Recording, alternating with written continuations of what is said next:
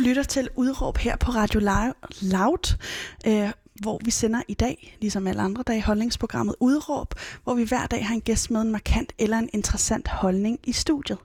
I dag er det ikke i studiet, det er øh, i dit hjem, Ibrahim El Hassan. Velkommen til, eller velkommen til mig, til mig i virkeligheden.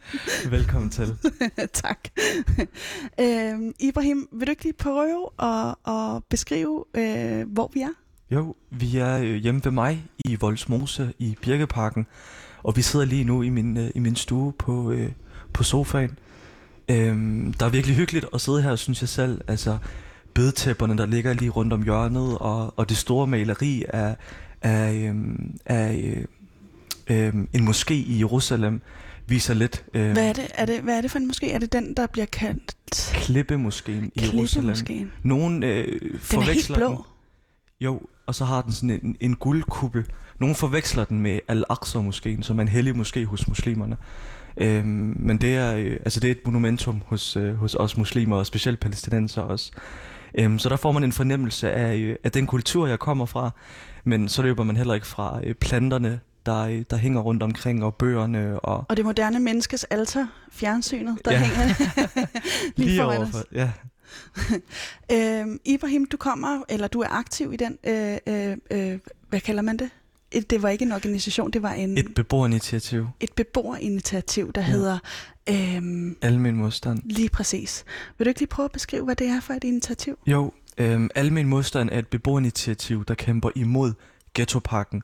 Både diskriminationen ved den, øhm, spekulationen, hvad angår den almene boligsektor, og så også beboernes ret til at blive boende i deres boliger. Øhm, og det har, jeg, øh, det har jeg gjort i noget tid nu. Øh, jeg startede i, øh, i 2019 i forbindelse med valgkampen. Jeg har gået på, på et gymnasium herude i Voldsmose, som faktisk lige har haft 300 års jubilæum. Et meget gammelt gymnasium. Mulernes Legatskole hedder det. Og det var i forbindelse med valgkampen, at vi havde inviteret nogle politikere ind til en debat. Øhm, og jeg fik så lov til at være ordstyr, i og med at jeg var elevrådsformand. Og så var der specielt en politiker, der talte rigtig meget om den her ghettopakke og konsekvenserne ved den. Og jeg synes, det var, det var forfærdeligt, at jeg er født og opvokset i Voldsmose. Jeg kommer til at skulle leve under konsekvenserne af den her ghettopakke, men jeg anede ingenting om den. Det synes jeg var dybt problematisk. Så efter debatten, så var jeg op og snakke med den politiker, og så fortalte hun mig, at, øhm, at der blev afholdt et møde ugen efter, hvor man ville fortælle omkring den her pakke og konsekvenserne ved den. Så jeg deltog til det møde, og der startede min, øh, altså... Din rejse. Ja. Og det er lige præcis det her med ghetto-pakken og øh, diskrimination, som vi skal tale om timen igennem i dag. Øh, jeg sidder øh, ved siden af dig her i sofaen, og jeg hedder Pauline Kloster, og jeg er selv opvokset i et område, som øh, minder øh, om det her. Det, øh, det blev kaldt et socialt udsat område, øh, hvor der ved siden af lå en ghetto, øh, Æblehaven i Roskilde. Øhm, og øhm, det er den ikke længere øh, af, af urensagelige oversager, fordi det er nogle kriterier på den her liste, som bliver ved, bliver ved med at blive justeret. Grunden til, at mit område ikke var en ghetto, men et udsat boligområde, var fordi, at andelen af øh, ikke-vestlige beboer var, øh, var for lav. Den skal nemlig være øh, over øh, 50 procent eller noget i den dur, øh, for at noget bliver kaldt en ghetto. Og det er det altså her i Voldsmose, hvor vi sidder nu. Og så er der nogle helt bestemte kriterier, som, vi sikker, som jeg er sikker på, at vi kommer igennem timen time igennem. Men Ibrahim, jeg kunne godt lige øh, først og fremmest tænke mig at, at spørge dig om, om... Altså nu er jeg vokset op i øh, noget af det her... Øh, det minder meget om det samme. Loftet er det samme. De store vinduespartier går også igen. Der er på en eller anden måde øh, en eller anden form for genkendelighed. Øhm, hvorfor er det, du føler så stærkt for lige netop øh, det her område? Jeg tror, det har meget at gøre med, at det, at det er det område, jeg er født i. Det er det område, jeg er opvokset i. Det her, jeg har haft mit liv. Det her, jeg har gået til fodbold. Det her, jeg har gået til teater og har udviklet mit, mit teatertalent, som jeg stadig gør dagen i dag. Øhm, så jeg har et helt unikt tilhørsforhold øhm, til det her område. Øhm, jeg tror rigtig mange vil kunne genkende det. Altså det sted, man er vokset op, og så kan det godt være, at man flytter ud på et tidspunkt. Men man mærker stadig det der tilhørsforhold, og man er stadig interesseret i den udvikling, der sker i det område, man er vokset op i. Øhm, Udover det, så synes jeg, det, det er et skønt område. Altså skønne nabofællesskaber, specielt det, den gæstfrihed, man oplever herude, de skønne naturområder og faciliteter. Mange tror, at Voldsmose er en enhed og en lille størrelse, men Voldsmose er jo kæmpestort. Altså, altså der bor omkring... Fire-fem busstopsteder kørte jeg forbi, altså stoppesteder Ja, på vejen herud, som var tilknyttet Voldsmose. Vollsmose. Det var jeg fuldstændig imponeret altså i over. Voldsmose, der har vi ni forskellige afdelinger, ni forskellige bestyrelser. Vi har flere boligforeninger, og der bor omkring 8.000 mennesker af mere end 80 forskellige etniciteter. Øhm, så Voldsmose er utrolig stort og mangfoldigt, og det tror jeg, jeg tror, det er det, der ligesom, øh, altså vækker gnisten hos mig. Mm. Et skønt område. Og øhm, med de ord kunne jeg godt tænke mig, at vi lige vender tilbage til dit udråb, fordi det har vi også talt om i dagens anledning. Øhm, og jeg kunne godt tænke mig, at du måske lige sig, øh, altså, hvad er dit udråb i dag, Ibrahim? Jamen det er, min etnicitet bør ikke være årsagen til, at vores boliger skal rives ned i Voldsmose. Lige præcis. Og øhm, det skal vi jo som sagt tale om timen igennem. Ibrahim, øhm, hvordan mener du, at din etnicitet er årsagen til, at boligerne skal rives ned her i Voldsmose? Yes. Det er ikke engang noget, jeg, jeg mener. Altså, det er jo noget, der er faktuelt. Øhm, dengang man lancerede ghetto-listen og ghettopakken efterfølgende og har opdateret listen lige siden, jamen så opstiller man... I år 2010, i, og det var Lars Det var- Løkke Rasmussen, der ligesom introducerede den her ghetto-liste i sin Yes. tid. Undskyld. Og sidenhen, og sidenhen så er den så blevet, blevet opdateret med flere kriterier. Men det der er med den her ghetto-liste og ghettopakke, det er jo, at, at, man, at forudsætningen for at kunne implementere ghettopakken, så skal man have at gøre med, med et ghettoområde. Og i Danmark, der arbejder vi med tre lister. Vi har den, et socialt udsat boligområde, som du kom ind på. Vi har en ghetto, og vi har en hård ghetto. Mm. Og det, der er interessant, det er at se, jamen, hvad er det, der adskiller et socialt udsat boligområde Mm. og en ghetto. Øhm, og det er etniciteten. Det vil sige, at man har fire kriterier, og hvis et boligområde opfylder mindst to af dem, så kommer det på den sociale udsatte liste, og der måler man på beskæftigelse og tilknytning til, øh, til uddannelse. Man måler på kriminalitet, indkomst og uddannelsesniveau. Øhm, og for at et område så kan gå fra at være et socialt udsat boligområde til en ghetto, jamen så er det kun, hvis over halvdelen har ikke-vestlig baggrund eller er ikke-vestlig efterkommer. Øhm, og det er jo situationen her i Voldsmose. Mm. Jeg er jo det, man betegner for at være en ikke-vestlig efterkommer, alene fordi, at mine forældre ikke er født i Danmark, men det er jeg. Vil du ikke Øh, lige prøve at sige, øh, øh, hvad, hvad, er, hvad, hvad betegner du din etnicitet som? Ja, øhm, jeg betegner mig selv for at være en, en dansk araber. Øhm, jeg er begge dele. Jeg er både araber, jeg er også dansker. Jeg behøver ikke at vælge mellem de to. Øh, det ene udelukker ikke det andet. Altså, jeg definerer helt selv, hvem jeg er, og hvor mit tilhørsforhold bør være. Men når man har nogle, nogle magthavere altså, og en statsleder, der går ind og siger, Ibrahim, han er ikke-vestlig efterkommer, jamen så skubber det mig ud af samfundet. Og det, der er allermest grotesk her, det er, at jeg er engageret i rigtig mange forskellige sociale indsatser i Voldsmose. Mm. Begge mine forældre har taget uddannelse og er i beskæftigelse dagen i dag, så vi gør en indsats for at løfte et område som Voldsmose, men alene på baggrund af vores etnicitet. Og det er i øvrigt det afgørende kriterie for, at områder kan blive ghettoer, Ja. så vil man rive Voldsmose ned. Så det er ikke på grund af kriminaliteten, man river ned. Det er ikke på grund af arbejdsløsheden. Det er også derfor, men det afgørende kriterie, det er etniciteten, og det er diskriminerende. Mm. Og det er øh, diskrimination, der er problematisk for dig i den her kontekst. Altså hvis, øh, hvis det havde været et socialt udsat boligområde, som man vil rive ned, øh, vil det så også være problematisk? Men I det vil din- det også være, fordi generelt, altså, at rive ned er et problem i sig selv. Mm. Øhm, fordi vi bliver nødt til, altså vi skal jo bevare den almene boligsektor. Det nytter ikke noget at rive velfungerende almene boliger ned for at privatisere bagefter. De her boliger fejler jo ingenting. Altså Ej, det lyder Og så- en lille smule åndssvagt, ikke? fuldstændig. Og man ser jo for eksempel i, øh, altså hvis visionen om, fordi visionen er jo at skabe blandede boligområder, få beboerne ud fra ghettoerne, ud i byen og omvendt folk fra byen ind i ghettoerne. Og hvis den, øh, hvad hedder det, altså hvis den antagelse og vision er rigtig, Hvorfor ser man så for eksempel i Mjølnerparken i København, som også er en hård ghetto, at boligforeningen har lovet alle beboere, som har lyst til at blive genhuset i Mjølnerparken, at de kan få lov til det? På den måde så skaber man jo ikke mere blandede boligområder. Så, så visionen holder ikke, altså den er ikke rigtig. Nej. Det er ikke det, er ikke det man ønsker. For mig så, jamen, så ønsker man altså konsekvent at gå ind og straffe de beboere, der bor der. Ja, man kan lige høre, at jeg laver noget Ja. kaffe. det er sådan beroligende, øh, beroligende lyd. Det er faktisk meget hyggeligt. Ja. Oven på sådan en voldsom øh, samtale, øh, Ja. som vi skal jo til at have nu. Øh, Ibrahim, Men vi ser jo, Ja. ja. altså i forhold til nedrivning helt konkret, jamen, så er det kun noget, der sker, hvis et område er en hård ghetto. Og dermed, det, det bliver man, hvis man har været på ghetto-listen i fire år. For eksempel så har vi et boligområde i Helsingør, Nøjsomhed, øhm, som ikke er en hård ghetto, men som er en ghetto. Og der har man alligevel valgt at gennemføre nedrivninger. Så vi ser, at det bliver gennemført meget forskelligt landet over. Og øh, vil du ikke lige prøve at beskrive, hvad, hvad er øh, det største problem, som du ser det med, med det her? Ja. Øhm, I alle mine modstand, der er, der, øh, altså der er vi meget forskellige. Folk bliver motiveret af forskellige aspekter ved den her ghetto-lovgivning. Det, der helt sikkert skubbet mig i gang, og det som jeg i allerhøjeste grad stadig kæmper for, det er altså øh, lighed for loven. Vi skal ikke diskrimineres. Vi skal ikke forskelsbehandles.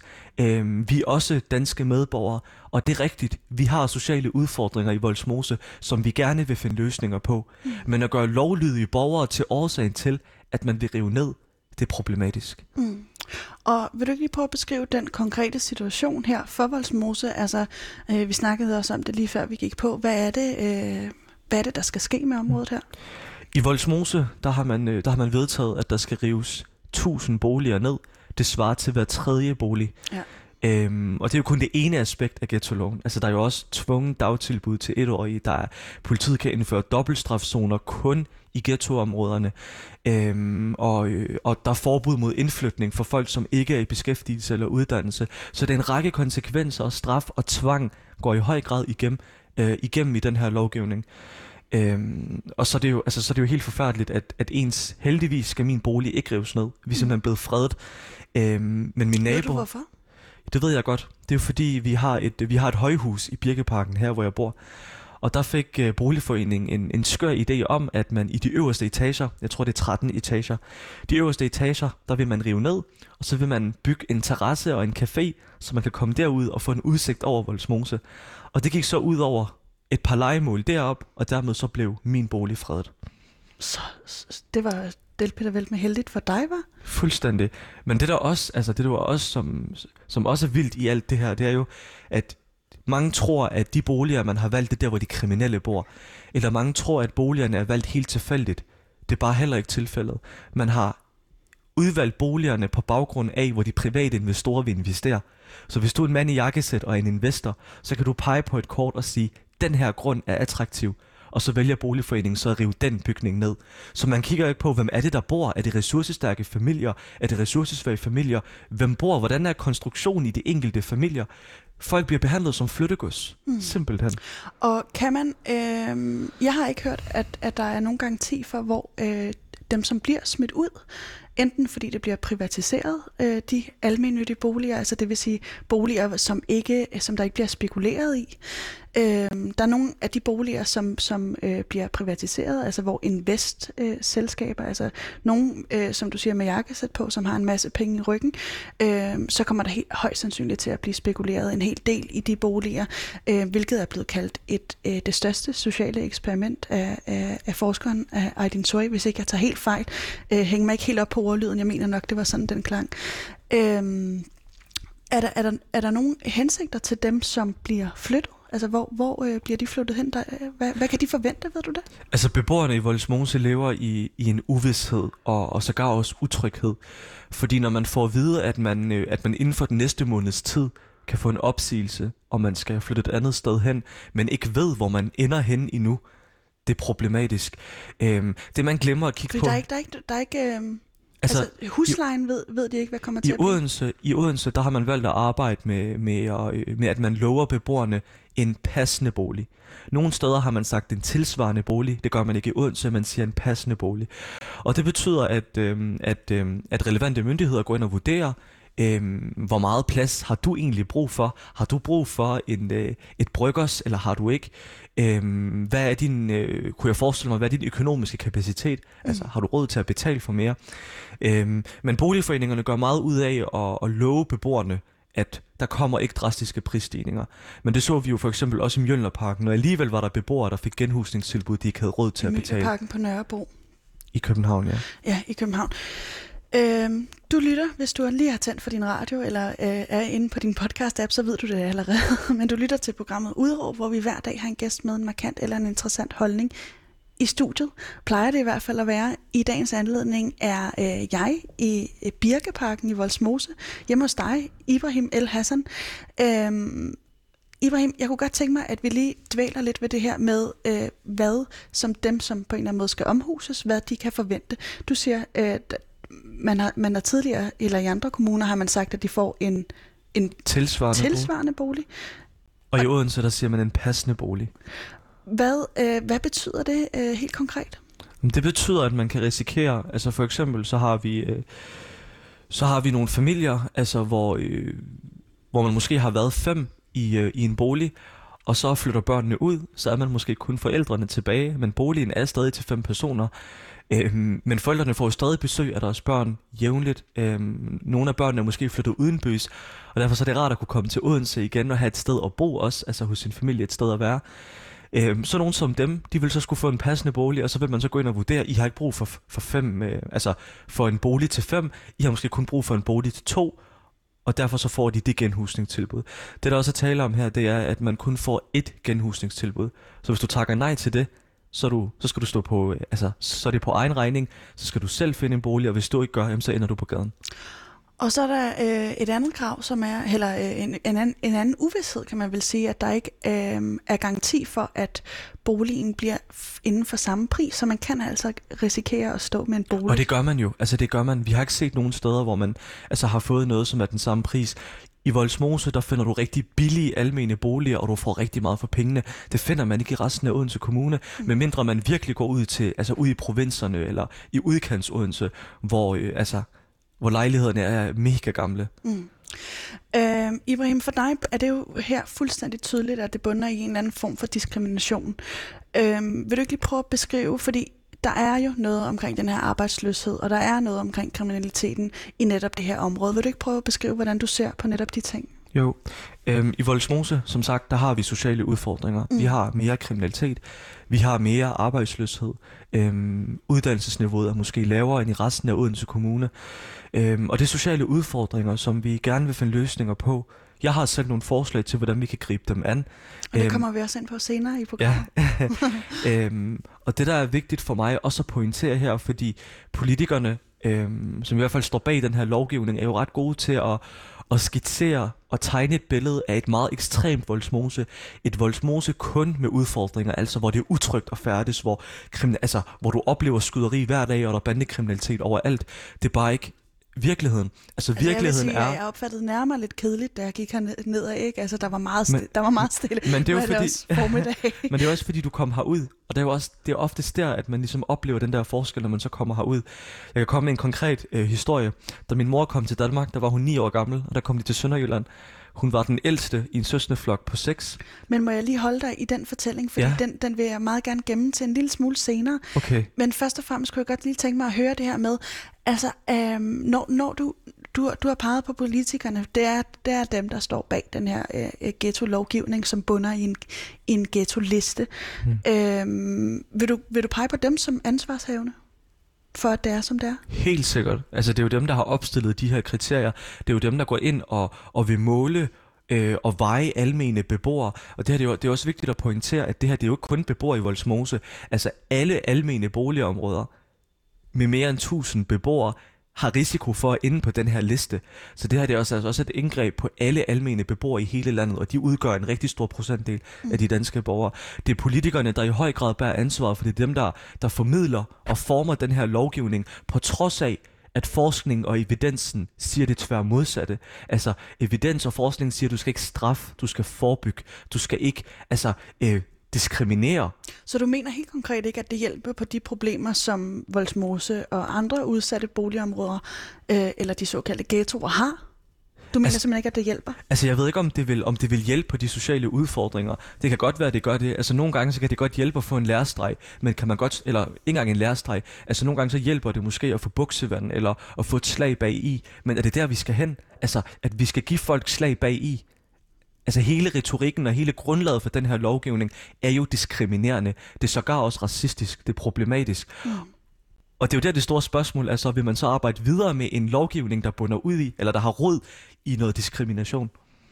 Og øh, når du siger, at den, den er racistisk, vil du ikke lige prøve at forklare, hvorfor du siger det? Jo, og det er jo fordi, at man, øh, man racisli- oh, racialiserer beboerne i, i den almene boligsektor. Altså det der med, at det afgørende kriterie man kan ikke have en hvid ghetto i Danmark. Hvis vi antager, at vi har et boligområde, mm. hvor alle er kriminelle, hvor alle er arbejdsløse, alle har lave indkomster, så kan det område aldrig blive en ghetto, med mindre over 50% har ikke-vestlig baggrund.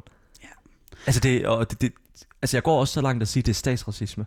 Ja, Øh, og det er du ikke den første, der siger. Det har der været øh, øh, stemmer, øh, der, har, der har sagt tidligere, øh, etableret og, og private som dig. Altså der, der, der har også været forskere og øh, alle mulige andre, der har, der har peget på de her tendenser. Øh, Ibrahim, man kan sige, at det blev øh, Lars Lykke, da han lavede den her ghetto-liste, som det hele bunder i i år 2010, der øh, blev der sagt, at det var, det var øh, på baggrund af, at der er opstået huller i Danmarks kort. Det var den øh, øh, ordklang, han brugte, og han, han sagde, at der var ligesom kommet de her parallelsamfund.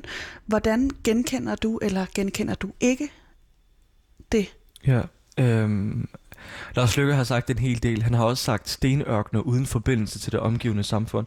Det synes jeg også er, er meget vigtigt at få med. Øhm, Hvorfor? Fordi det, altså, han, han problematiserer områder, Øhm, det kan godt være, at han kan have ret i, at der er udfordringer, men forskning peger også på, at hvis du gerne vil løse udfordringer i boligområder, så er første step på vej, det er, at du taler ned til boligområdet, og du omtaler det som en stenørken uden forbindelse til det omgivende samfund. Altså lige konkret den frase, og den anden, du også nævnte med huller på Danmarkskortet, det skubber mig ud af Danmark. Altså, jeg vil ikke have noget med Danmark at gøre, når mit boligområde bliver problematiseret så voldsomt. Og det er det, jeg synes er ærgerligt. Og ikke kun dit boligområde, vel også din etnicitet? Min etnicitet i allerhøjeste grad. Øhm, når, øh, altså, øh, når den her lovgivning ligesom bygger på, at man vil afvikle parallelsamfund i Danmark, så er der flere ting, som jeg gerne vil påpege, som er problematiske i det. Mm. Først og fremmest, så er der skabt en forståelse af blandt den danske befolkning, at når du hører ordet parallelsamfund, jamen, så er det de danske ghettoer. Og det er jo heller ikke rigtigt. Altså, et parallelsamfund, det er jo, hvor man får etableret et samfund i et samfund. Altså, for eksempel kunne man have områder, man kunne også godt have altså bydele eller byer sågar også, hvor man øh, altså måske har sine egne myndigheder, sin egne retsstat, og hvor man ligesom arbejder uden for, for, øh, for den danske lovgivning. Øhm, så det er ikke kun ghettoområder, det kan være meget mere end det. Det er den første ting, jeg gerne vil påpege. Den anden ting er, at for at man kan have et parallelt samfund, jamen så skal der så skal de her tendenser kunne, kunne gå igen. Altså at det ikke er politiet, der har, øh, der har øh, der er myndighed i boligområdet. Det er ikke Mette Frederiksen, der er statsminister. Øh, alle de her øh, aktører og, institutioner og myndigheder, vi har, de gør sig gældende i de her boligområder. Og det er ikke tilfældet her i Voldsmose. I Voldsmose, der har vi et skønt nærpoliti, som gør et fantastisk stykke arbejde. Altså, endda når de er ude at patruljere, så spiller de fodbold med os, når de ser os spille fodbold. Altså, de er vores politi, de er vores værner og vores beskytter. Vores statsminister er Mette Frederiksen, og der er så den subjektive holdning, at når Mette Frederiksen gerne vil inkludere mig, så er hun min statsminister. Men når hun skubber mig væk, så repræsenterer hun mig jo ikke. Øhm, og vores lovgivning er selvfølgelig den danske grundlov og den danske lovgivning. Så nej, vi har ikke parallelt samfund. Og jeg synes, det er vildt at påstå det. Mm. Specielt når også forskningen peger imod det. Mm. Øhm, Ibrahim, nu, nu sagde du før, at, øh, at det var politikerne, der på en eller anden måde var øh, den direkte årsag til, det er, som det er. Øh, politikerne repræsenterer jo nogle folk, øh, som på en eller anden måde øh, er mere eller mindre enige i det her øh, udspil. Øh, hvad tænker du om, hvis det, hvis det er sådan, folkestemningen er? Øh, er det så ikke fair nok? Så er der, øh, ja, altså det er jo det, der er demokrati, og så kan man så tale om, om det, om det er en ulempe ved demokratiet, at, at flertallet kan vedtage diskriminerende lovgivning. Øh, øh, jeg synes, det er en ærgerlig drejning, vi har fået i Danmark, altså blandt, blandt mine danske medborgere, og jeg tror altså ikke, der er så mange, der vil, der vil kunne stå inden for, at, øh, at min bolig skal rives ned baseret på min etnicitet. Jeg tror bare ikke, der er mange, der ved det, og derfor så er det vigtigt også at sprede den her information. Men det er også det, vi gør i almen modstand. Vi prøver at arbejde, og personligt prøver jeg også at arbejde politisk og påvirke den politiske dagsorden. Men som du også siger, der er flertal for sådan en lovgivning. Der er flertal i Folketinget for at være diskriminerende lige konkret i forhold til den her lovgivning. Øhm, og derfor så arbejder vi juridisk, fordi hvis det danske folketing ikke har tænkt sig at åbne øjnene op for det her, jamen så må, så må domstolen gå ind. Når FN går ind og påpeger, at det her er diskrimination, og sender flere gange appel til den danske regering, når menneskerettighedsorganisationer understreger det diskrimination. Som er det, der er sket i den her kontekst? Eller? Ja, ja, som er sket helt konkret i den her kontekst. For øh, ikke så lang tid siden, et par uger siden, der sendte FN en appel mere til, øhm, til det danske folketing, til den danske regering, om øh, helt konkret i situationen i Mjølnerparken, at det er diskrimination, det der foregår. fordi det netop udmyndter sig på etnicitet. Øhm, vi ser beboere, der starter retssager i hele Danmark, i flere stemplede områder. Vi skal tage i gang her i Voldsmose med retssager. Vi har i forvejen indsat klagesager til ligebehandlingsnævnet, øhm, og øh, vi fortsætter jurans vej, fordi vi tror på, at det er det, der kan give os medhold. Og hvad har det af konsekvenser, som du ser det? At vi starter, at, at vi kører jurans Jamen, altså, i, nej, i første omgang, at, at den her ghetto-liste er blevet implementeret i år 2010, men også, at der øh, nu begynder at, at blive øh, smidt folk ud af, af den såkaldte ghetto, det regeringen kalder øh, ghettoen. Øh, folkene bliver smidt ud, boliger bliver revet ned eller privatiseret. Øh, der er bestemte lovgivninger, som, som omkranser øh, netop det her sociale øh, øh, område øh, ligesom andre, en række andre øh, øh, ghettoer. Øh, hvad, hvad har det af konsekvenser med, med dine briller på, at det er sådan her? Det har flere konsekvenser. Altså, dels kunne man tale om, hvor stort et indgreb, indgreb det er på den almene boligsektor, men man kan også tale om, altså, jeg kan tale ud fra min egen oplevelse og min egen erfaring. Dengang ghetto-listen blev lanceret, der var jeg ikke specielt gammel. Øhm, men, men i takt med øh, altså den forrige regering og den nytårstal, som Lars Løkke Rasmussen holdt, hvor, hvor jeg sad flittigt og, øh, og lyttede med. Og, altså, det, er jo, det er jo en stor dag for os alle sammen. Og han så nævner mit boligområde som, som et sort hul på Danmarks kortet. Øhm, det skubber mig ud af samfundet. Og man kan spørge sig selv, skaber det et større tilhørsforhold mellem Ibrahim og Danmark, når hans etnicitet og boligområde problematiseret, eller skaber det distanceret forhold? Og det sidste nævnte, det var i høj grad det, som gjorde sig gældende ved mig. Nu øhm, kommer der faktisk lige nogen hjem her. hvor, hy- hvor hyggeligt. Det må være din mor. Du sagde tidligere, at det... ja, det er det. Øhm, Hej. Vi optager lige. øhm, det der med, at man... Øh, at det baserer sig på ens etnicitet, øhm, og, og at ens boligområde problematiseret, bliver problematiseret, så skubber det ind ud af samfundet. Øhm, og så tog jeg en aktiv beslutning om, at, at jeg bor i det forkerte boligområde. Mm. Jeg har den forkerte etnicitet. Øhm, og nu ser man også med tryghedspakken, at jeg går også i den forkerte påklædning, i og med, at jeg går i dynjakke. Jeg har også den forkerte religion, i og med, når man Du går ser... simpelthen i den forkerte. Det gør jeg faktisk også. ja, hvis man, altså jævnt før snakken om, om, øh, om tr- Mette Frederiksen tryghedspakke og den, Ja. øh, den politik, som Socialdemokratiet fører. Øhm, så jeg er problematiseret, Ja. eller, eller jeg er et problem, jeg er forkert. Øhm, og så tog man så en aktiv beslutning om, at jeg vil ikke have noget med Danmark at gøre, jeg vil ikke have noget med danskheden at gøre, fordi det ligger så fjern fra de værdier, jeg voksede op med. Det der med, at man er mangfoldig, vi accepterer hinanden, og det er jo underordnet, hvilken hudfarve eller etnicitet du har. Det vigtigste, det er, hvad du har mellem ørerne. Øhm, og, øh, og det tog rigtig hårdt på mig, men øh, så blev jeg ældre, og jeg blev klogere, og så tog jeg en beslutning om, at jeg definerer helt selv, hvem jeg er. Altså, jeg er både araber, jeg er også dansker. Jeg skal ikke vælge mellem de to, og det ene udelukker ikke det andet. Og jeg definerer helt selv, hvad danskheden er for mig, så Mm. længe jeg selvfølgelig indordner mig den danske lovgivning, og, og ikke er til gene for andre. Øhm, Ibrahim El Hassan, du er min gæst i dagens program af Udråb. Øh, over for dig, der sidder jeg. Jeg hedder Pauline Kloster, og jeg kunne godt tænke mig, at, vi lige, øh, at du lige beskrev, hvordan har du det egentlig med ordet? Altså nu har vi snakket meget om det implicit. Hvordan har du det med ordet ghetto?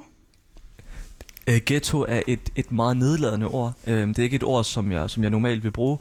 Øhm, og øh, jeg er fuldstændig imod det område. Altså det er et, et stigmatiserende udråb. Øhm, og det er også et, et ord, et udråb, som, som har gjort sig gældende i... Øh, altså kigger man historisk på, på ghetto-begrebet, jamen kigger man under, øh, altså i, i Tysklands historie under nazisterne, jamen så var, det, så var det områder, man kaldte ghettoer. Det var der, hvor jøderne blev sendt hen, inden de blev sendt på koncentrationslejre. Øhm, hvis man kigger på en amerikansk forståelse af begrebet ghetto, så er det også meget anderledes end den, end den definition, vi har i Danmark. Det, der også er meget vigtigt at påpege her, det er, at Danmark er det eneste vestlige land, og jeg tror også det eneste land i verden, der opererer med ghetto-begrebet på statsligt niveau. Ja, altså, Altså, hvor det er staten, der... Hvor det er staten, der bruger det i sin lovgivning. Ja. Ghetto-begrebet trækker ikke noget positivt med sig. Altså det er jo stigmatiserende, det skubber folk ud, det skubber folk væk. Det er et utroligt nedladende ord. Øhm, og jeg synes, det er ærgerligt, at, at vores politikere bruger det. Men vi har jo en, en boligminister, Kåre Dybvad, mm. som ligesom, altså Socialdemokratiet, som arbejder videre med den her ghetto-lovgivning og vil implementere den, men på den anden side siger, jeg kan ikke lide at bruge ordet ghetto, jeg vil faktisk ikke bruge det, fordi det er stigmatiserende. Mm. Det synes jeg er lidt dobbeltmoralsk. Og med de ord, så kunne jeg godt tænke mig at høre, øh, hvordan, nu, nu står din mor lige herover, men jeg kunne godt tænke mig at øh, at høre, hvordan, øh, hvordan har du, er du havnet i Volds, Voldsmose her? I Birkeparken? Som jeg også prøvede at fortælle uh, lige før. Uh, min mor kom til Danmark, da hun var 9 år gammel. Mm. Uh, og der kom hun til Sønderjylland og var den ældste i en søsende flok på 6. Mm. Uh, da min mor blev omkring 19-20 år gammel, uh, der mødte hun min far i, i Odense. Uh, og der flyttede hun så til Odense. Øhm, og der vil min, min bedsteforældre så også gerne flytte til en større by, fordi det giver større muligheder, og min, mors, min moster skulle, skulle starte på uddannelse, så gav det bare mening at flytte til en større by, og i og med, at min mor var flyttet til Odense, jamen, så gav det også mening, at man så tilvalgte Odense. Og der begyndte det virker lidt underligt, at vi står og, og snakker om det, når du står lige her. Men det gør vi altså. Det håber jeg er okay. og der blev... Øhm, der begyndte mine bedsteforældre så at søge bolig i Odense. Og de fik simpelthen kun bolig i Voldsmose. Mm. Og det er jo tankevækkende, fordi som resten af den danske befolkning, så havde man jo hørt forfærdeligheder omkring Voldsmose. Et boligområde med kriminalitet, med også utryghed. På også på det tidspunkt. Øhm, og det var et, øh, et boligområde og, øh, og et sted, som, som min bedsteforældre ikke ville udsætte deres børn for. Altså, de kom til Danmark, de flygtede. Min familie er flergangsflygtning. Øhm, fl- flere generationsflygtning. Ja, og hvad, hvad betyder det konkret altså, det vil i jeres sige, tilfælde? Det vil sige, at mine, øh, mine oldeforældre flygtede fra Palæstina til Libanon, og på grund af den libanesiske borgerkrig og palæstinensernes rettigheder i Libanon, så flygtede mine bedsteforældre til Emiraterne. Øhm, og på grund af øh, altså den undertrykkelse, der er af det, af det palæstinensiske mindretal i Emiraterne også, øhm, så flygtede man så til Danmark, også i takt med, at man hørte, at Danmark tog imod flygtning og gav dem en færre mulighed for at leve deres liv. Mm. Så mine bedsteforældre kom til Danmark ikke for egentlig at få en bedre tilværelse selv, men for at sikre en bedre tilværelse for deres seks børn. Altså for at sikre, at deres børn kunne få uddannelse, og deres børn kunne få en mening med livet. Og derfor så gav det ikke mening at flytte til Voldsmose, fordi det var jo alt, altså det var det modsatte af alt det, man havde håbet på, og gerne ville give ens børn. Øhm, men de fik simpelthen kun bolig i Voldsmose. Og så tog de en beslutning om, at de ville flytte til Voldsmose midlertidigt, indtil de så finder for et nyt boligtilbud. Så flyttede de ind, og, nu, øh, og mine bedsteforældre har nu boet i Voldsmose i mere end, end 20 år. Øhm, og er rigtig glad for at bo her, og har ikke lyst til at flytte ud. Og det var fordi, de meget hurtigt blev opmærksom på, at de fordomme, de havde omkring Voldsmose, slet ikke øhm, har plads i den virkelige verden. Altså det er jo noget, som, som øh, som sagt, altså er fordomme, det er ikke noget, der er, øh, der er virkeligt overhovedet. I mellemtiden, øh, og så, ja, og så, så, kom... øh, så voksede min mor, øh, eller, eller min mor, hun mødte så min far i, i Odense. Øhm, deres første bolig var ikke i, i Voldsmose. Øhm, min mor blev gravid med min storesøster, øhm, kort tid efter de, øh, de fandt sammen. Og så flyttede hun til Voldsmose, og øh, tre år efter, så fik, hun, så fik hun mig. Og så er jeg så vokset op, ikke i den bolig, vi er i nu, i en okay. anden bolig, i en mindre bolig, i også, Fyrparken. Også i, Nå, okay, Nej, i Fyrparken, ja. i, som også er Voldsmose. Øhm, jeg, har, jeg har fire søskende, så familien blev større. Vi havde brug for noget større at bo i, og selvfølgelig skulle det, skulle det fortsat være i Voldsmose.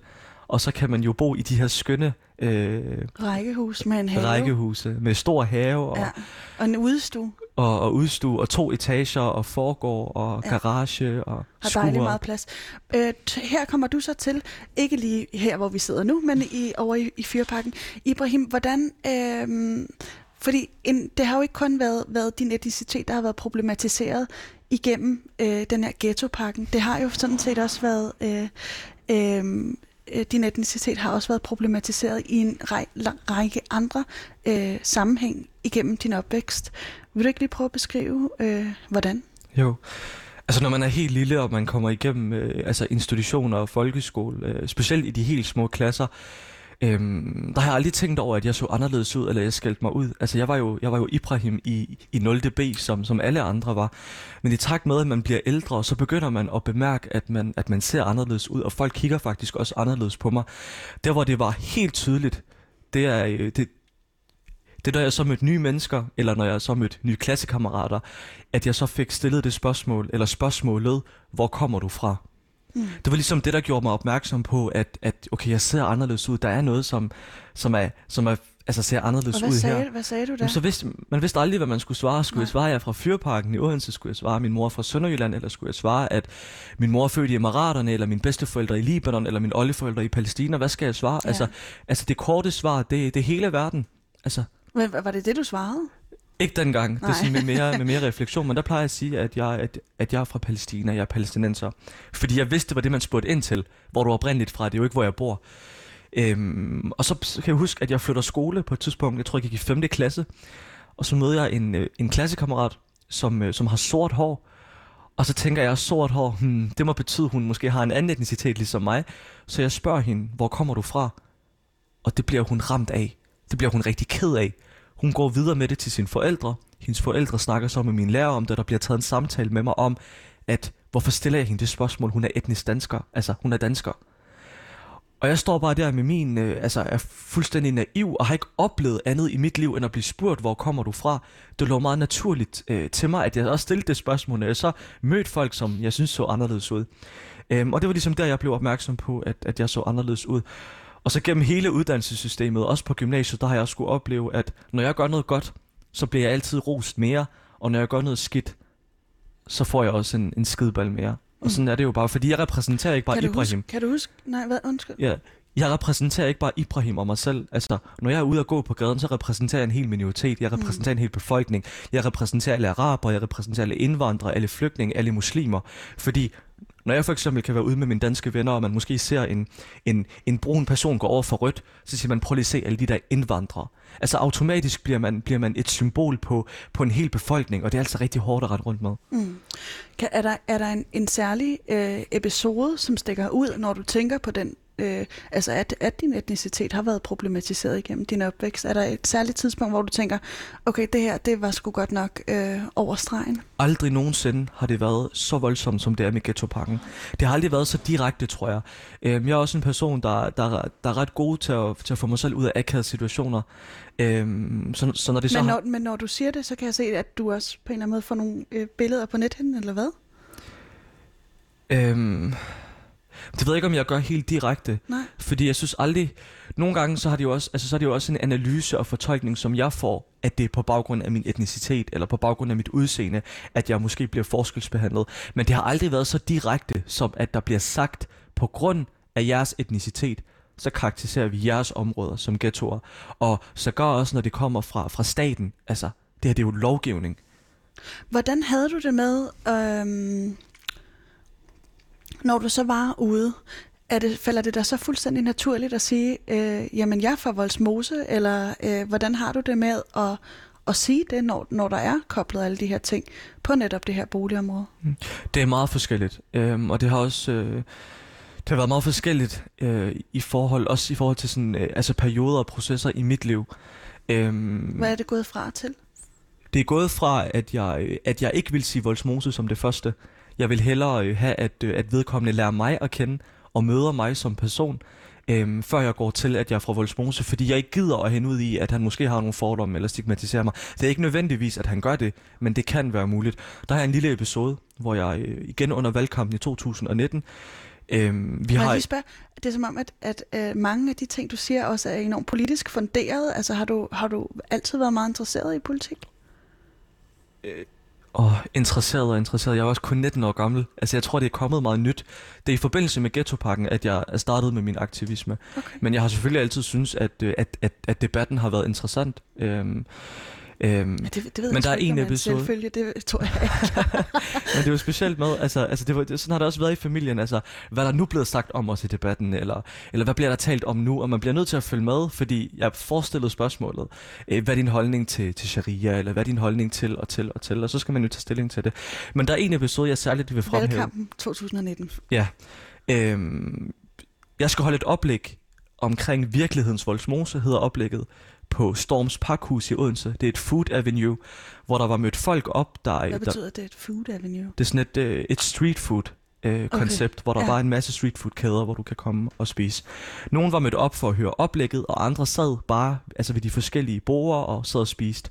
Jeg havde nogle venner med, og helt tilfældigt, så sad min samfundsfagslærer fra gymnasiet sammen med sin kæreste og spiste. Jeg indleder så mit oplæg med en fordom. Det vil sige, at jeg siger, at mit navn det er Ibrahim. Jeg var lige fyldt 18 år dengang. Øhm, og normalt så er det at fylde Er det 18 et år... lille, år siden? Ja, det er det. det er okay. Normalt øh, to år. Jeg bliver 20 lige om lidt. okay. Øhm, normalt så det at fylde 18, det er en rigtig stor dag. Det er det bare ikke for mig, fordi om nogle måneder, så skal jeg rejse til Libanon, fordi min familie har besluttet, at jeg skal ægte min kusine. Hun kommer fra, øh, fra meget fattige forhold, og derfor så ser de en Der mulighed var, i der var lige en, sm- En smuttet telefon. en and herinde. en telefon, der ringede. øhm, mine forældre så simpelthen en mulighed for, at jeg kunne give hende bedre muligheder, og måske også tage hende til Danmark. Jeg fortalte, at min mor, hun er, hun er førtidspensionist, arbejdsløs. Min far, han er på kontanthjælp, og sådan fortsatte jeg. Og jeg kunne se min samfundsfælder, han bare stod op og, hvad skal du tvangsgiftes? Hvad skal der ske, Ibrahim? Og han fik nærmest lyst til at omfavne mig. Og så stopper jeg op, og så kigger jeg ned. Så kigger jeg op og siger, er det ikke det typiske billede, vi har omkring en familie fra Voldsmose? Au, for den, du Lad mig taler jo starte lige, lige ned i alt det. Og så siger jeg, at jeg skal ikke tvangsgiftes. Jeg bestemmer helt selv, hvem jeg vil giftes med. Og mine forældre er ikke førtidspensionister, er heller ikke arbejdsløse eller på kontanthjælp. Og det var sjovt, fordi min samfundsfagslærer, som egentlig burde kende mig, jeg havde haft ham i to år, og havde haft ham ret meget, og havde haft et ret godt forhold til ham, troede på det.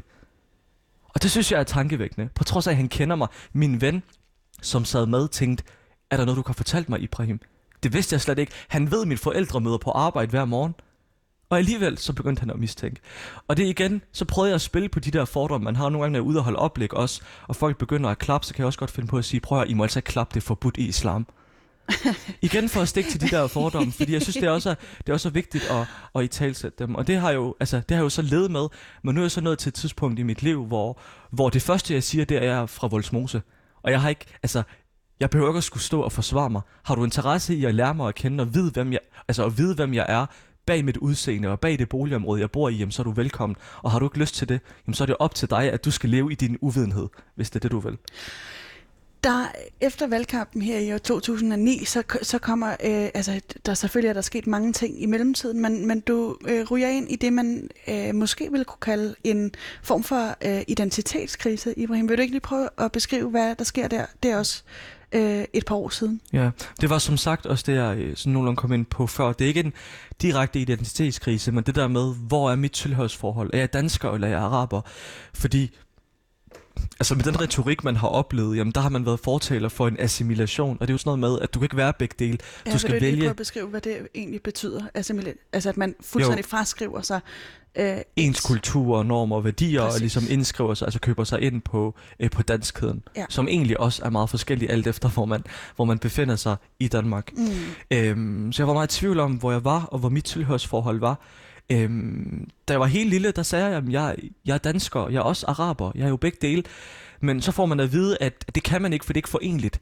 Øhm, det er ikke forenligt at være muslim og være dansker. Altså de to ting er modsætninger. Og jeg synes, det er problematisk, at man opstiller det sådan. Men som 16-17-årig, så ved man jo ikke bedre. Øhm, og når man så finder ud af, at du kan ikke forene de to ting, jamen så vil jeg da 100% vælge min, min overbevisning, min familie. Altså der, hvor jeg kommer fra, selvom jeg ikke engang vil sige, at vi lever arabisk kultur. Altså, vi, jo, vi, jo, vi lever her, altså jeg er jo født og opvokset her i Danmark, og når jeg rejser til Libanon eller til hjemlandet, jamen, så kan jeg også godt føle mig meget fjern, fordi jeg ved, altså jeg, jeg tænker dansk. Øhm, det Når kommer du også... hjemlandet, hvad refererer du så til der? Altså det er øh, Libanon for eksempel, altså lande i Mellemøsten. I forbindelse med min mors studie, der boede vi også et år i Syrien.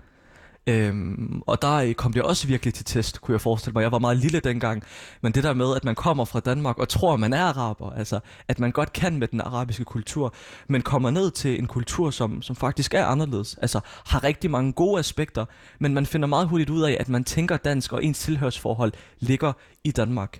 Og når, men hvordan kan det så være, at, at øh, når du siger hjemlandet, at du så refererer til Libanon og de arabiske kulturer, som på en eller anden måde også er det, jeg hørte dig sige? Ja, fordi det er også mit hjemland. Ja. Altså det kan jeg ikke løbe fra. Jeg har rødder i Mellemøsten, ja. øhm, og det er noget, jeg, jeg er rigtig glad for. Øhm, jeg har hjemland i Danmark, men jeg har også hjemland i, i Mellemøsten. Mm. Ja. Øhm, det her, det begynder så at have, altså ikke kun af din øh, altså, identitetskrise øh, på en eller anden måde myntet på det, man vil kalde en problematisering af din etni- etnicitet og dit tilhørsforhold. Og det er endda, altså det, det er også gået hen og blevet en kriminalisering. Altså at man, Ja. bliver, altså man bliver gjort Hvor- kriminel, fordi man har den forkerte øhm, Du- etnicitet. Det, man bliver vel ikke gjort decideret kriminel, men der er en større chance for det måske, eller hvad? Grund til at jeg siger, at man bliver gjort til en form for kriminel, fordi ghettopakken netop er bygget op på straf og konsekvenser. Ja. Og det kan jo kun bygges på områder, hvor over 50% har ikke-vestlig baggrund. Og det er jo dem, der i høj grad bliver straffet. Mm. Så fordi jeg har den forkerte etnicitet, jamen så bliver mit område karakteriseret som en ghetto, så skal min bolig rives ned, øh, min datter skal tvinges i institution, jeg skal forskelsbehandles, øh, og på den måde, så synes jeg godt, at man, øh, at man vil, altså, at jeg bliver gjort for, til en form for, altså for kriminel. Vi ser det også med, med tryghedspakken og Mette Frederiksen. Jeg tror, det er sådan, altså Mm, den retorikken helt- ja. i den danske politik som helhed, for det er også vigtigt at få med i ligningen. Det er jeg fuldstændig med på. Men, men det, det, problematisering af din etnicitet og dine rødder øh, i, i den arabiske kultur er på en eller anden måde det, der er årsagen til, at du for nogle år siden ender ud i en mere eller mindre identitetskrise. Øh, problematisering af din etnicitet gør så, at du står i den situation, du gør øh, i nu, hvor mange af dem, som du har kært, altså dine øh, mostre, er, er, er direkte påvirket af, af nogle af de her indgreb, som regeringen har, har, øh, har, har etableret. Og som du også var inde på før, så skal dine naboer øh, omhuses.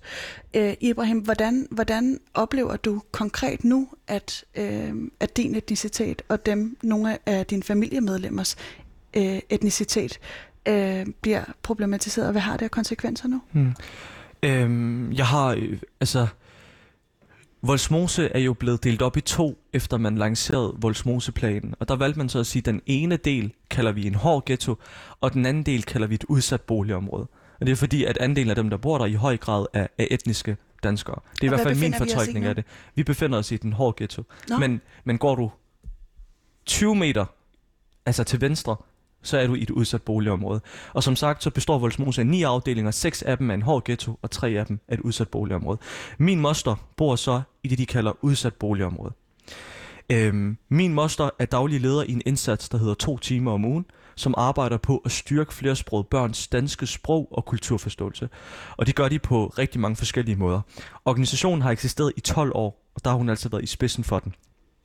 Fordi hun bor i et udsat boligområde og har en datter, der, der lige er fyldt et år, så har hun fået brev om, at hendes datter skal tvinges i institution, tvungen dagtilbud simpelthen, og hvis hun ikke retter efter, jamen så bliver hun sanktioneret økonomisk, hendes børnepenge bliver frataget.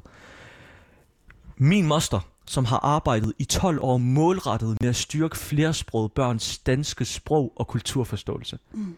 bliver umyndiggjort.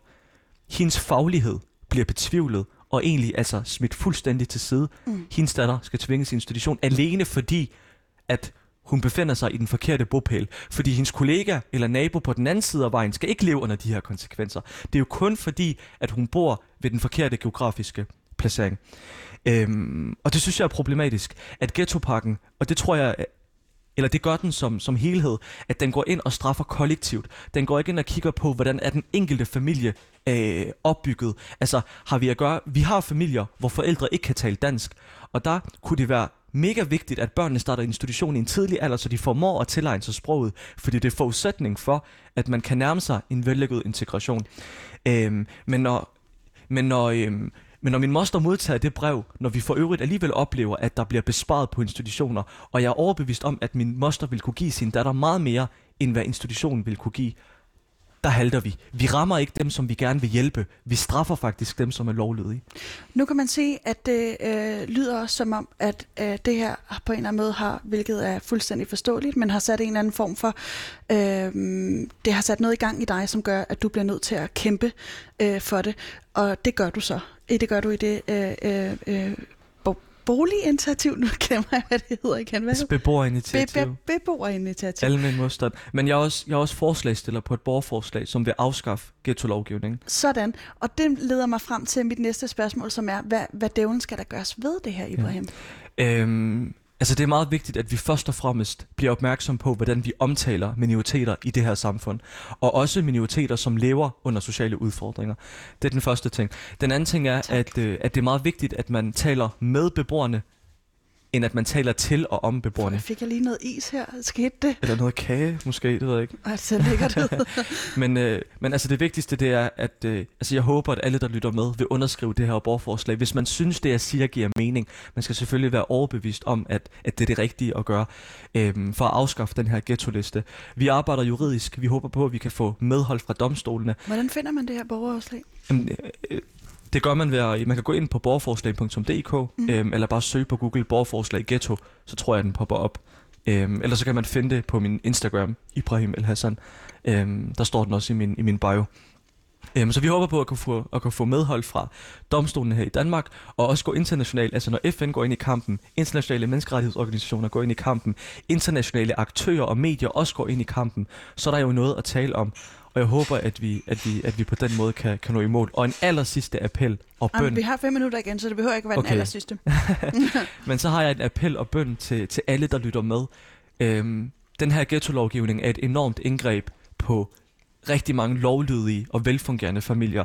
Øhm, det, det er sociale udfordringer, eller det kan være en social udfordring at være arbejdsløs og have lave indkomster, men det er altså også vigtigt at, at, at huske på, at der kan være andre faktorer, der spiller ind. Det her, det, altså i Voldsmose bor der rigtig mange fattige familier.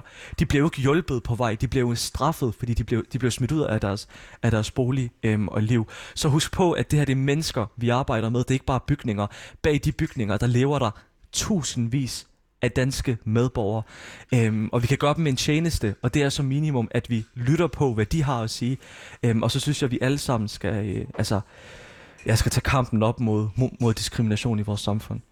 Og Ibrahim, øh, det er jo noget af en kamp, du kæmper. Vil du ikke... Øh jeg ved ikke, om du vil ind på det eller ej. Nu spørger jeg bare, så kan mm. du sige ja eller nej. Men da, da jeg kom her, der, der sagde du også, at du havde helt vildt ondt i dit hoved. Vil du ikke lige prøve at sige, hvad, hvad for konsekvenser det har for dig at, at kæmpe, som du gør ja. i, i stor stil? Altså, jeg er, jo, jeg er jo 19 år gammel. Jeg øh, færdiggjorde gymnasiet i sommer og, øh, og tog mit sabbatår i høj grad på grund af kampen for at bevare min bolig. Altså prøv at forestille jer, jeg er 19 år gammel, jeg bruger mit sabbatår på at kæmpe for rettigheden til at blive boende i mit boligområde, og kæmper for, at mit eksistensgrundlag på den ene eller den anden måde ikke er troet. Det synes jeg ikke, man kan være bekendt at udsætte nogen unge mennesker for. Altså, folk på min alder burde altså opleve livet, gå ud og opleve, altså det at være ung. Men det får jeg ikke mulighed for, fordi der er hele tiden et bagland, jeg skal forsvare. Der er hele tiden nogle markader, jeg bliver, jeg bliver nødt til at afleve og fjerne fra mig. Mm. Øhm, jeg synes, det er udmattende, og, øh, og jeg står op i dag med, med slem hovedpine, fordi de sidste par dage har været altså enormt nervepirrende for mig, har været ude og, og tale om det her rigtig meget. Øh, altså dels øh, rammer det mig altså på følelserne, det gør jo ondt at tale om, men også bare, er det virkelig det, man skal bruge sin tid på, når man er 19 år gammel og bor i Danmark? Mm. Og du kan ikke vende det blinde øje til? Det kan jeg jo ikke, fordi så skal min bolig rives ned, så skal vi tvangsflyttes, så skal min naboer straffes, så skal min familie straffes. Øhm, så det er, jo, altså, det er jo enten, at man tager kampen op og kæmper for sine rettigheder, eller så bukker man under for, for uretfærdighed og diskrimination. Og det sidste synes jeg ikke, man kan være bekendt. Over for hvem? over for, for, for alle mine naboer, og, og hvis det ikke er for os nu, men også for de fremtidige generationer, fordi det her det er jo et kæmpe indgreb, og et indgreb bliver ofte efterfulgt af et større indgreb, og så bliver det jo bare ved. Vi bliver nødt til at sige stop, når vi kan. Men Ibrahim, som du og også... Så, og, ja. og også altså det kendte slogan, når retfærdighed bliver lov, bliver modstand en pligt. Og det er jo noget, jeg tager til mig. Men Ibrahim, på en eller anden måde, så har vi også lige øh, gennem, gennem den forklaring med, øh, da dit mor kommer til Danmark, til Sønderjylland som 9-årig, du oplever al den her diskrimination i, i din opvækst, at du hele tiden på en eller anden måde skal være mere og bevise dit værd. Øh, på en eller anden måde, så stikker det her jo langt dybere end bare øh, øh, øh det, det, regeringen kalder ghetto-lovgivningen. Øh, Tror du på, at det her nås, nås til liv, hvad end den her ghetto-lovgivning kommer igennem eller ej? Og jeg, jeg er ikke sikker på, at jeg forstår spørgsmålet. Altså, føler du, at det er realistisk, at, at vi kommer det til livs ja. øh, med det arbejde, som du kæmper lige nu? Helt sikkert. Altså ellers så havde jeg ikke taget kampen op. Men man kan jo spørge Martin Luther King og alle, øh, altså, der, der kæmpede for de sortes rettigheder dengang, havde de i mente, at de ville gøre en forskel. Men nej, nu står de altså i historiebøgerne og er nogle af de største helte, vi ser i, i verdenshistorien. Jeg tror på, at vi godt kan skabe en, en, en forandring. Det tror jeg på. Måske ikke lige nu, men, men det kan vi for, for fremtiden. Og jeg kunne godt øh, tænke mig, at hvis man vil vide mere om det her øh, område, så kan man altså følge øh, jer. Øh, Almen Modstand. Almen Modstand. På, på Facebook og Instagram. Præcis. Og så vil jeg også anbefale, at man går ind og hører den podcast, der hedder Mere en mursten, som du også øh, medvirker i, Ibrahim. Mm. Øh, her til allersidst, hvad er det, du synes, vi skal tage med os for den her samtale? Øhm, jeg håber, at det, vi har talt om, har, har, har skabt nogle tanker. Altså reflektere egentlig gerne over dem. Jeg vil gerne understrege en sidste ting, og det er, øhm, jeg holder af Danmark, jeg kærer om Danmark, og derfor, når Danmark så vedtager en diskriminerende lovgivning, så gør det ekstra meget ondt på mig, og det er derfor, at jeg altså opstiller det så voldsomt, fordi jeg kærer om det land, øhm, jeg bor i. Og det blev ordene for i dag, Ibrahim. Tusind tak, fordi at jeg måtte være din gæst i dit hjem øh, her i Voldsmose. Jeg hedder Pauline Kloster. Produktionsselskabet er Rakkerpark Productions. Øh, min producer var Tejs Kamuk. Tusind tak for din hjælp, Tejs.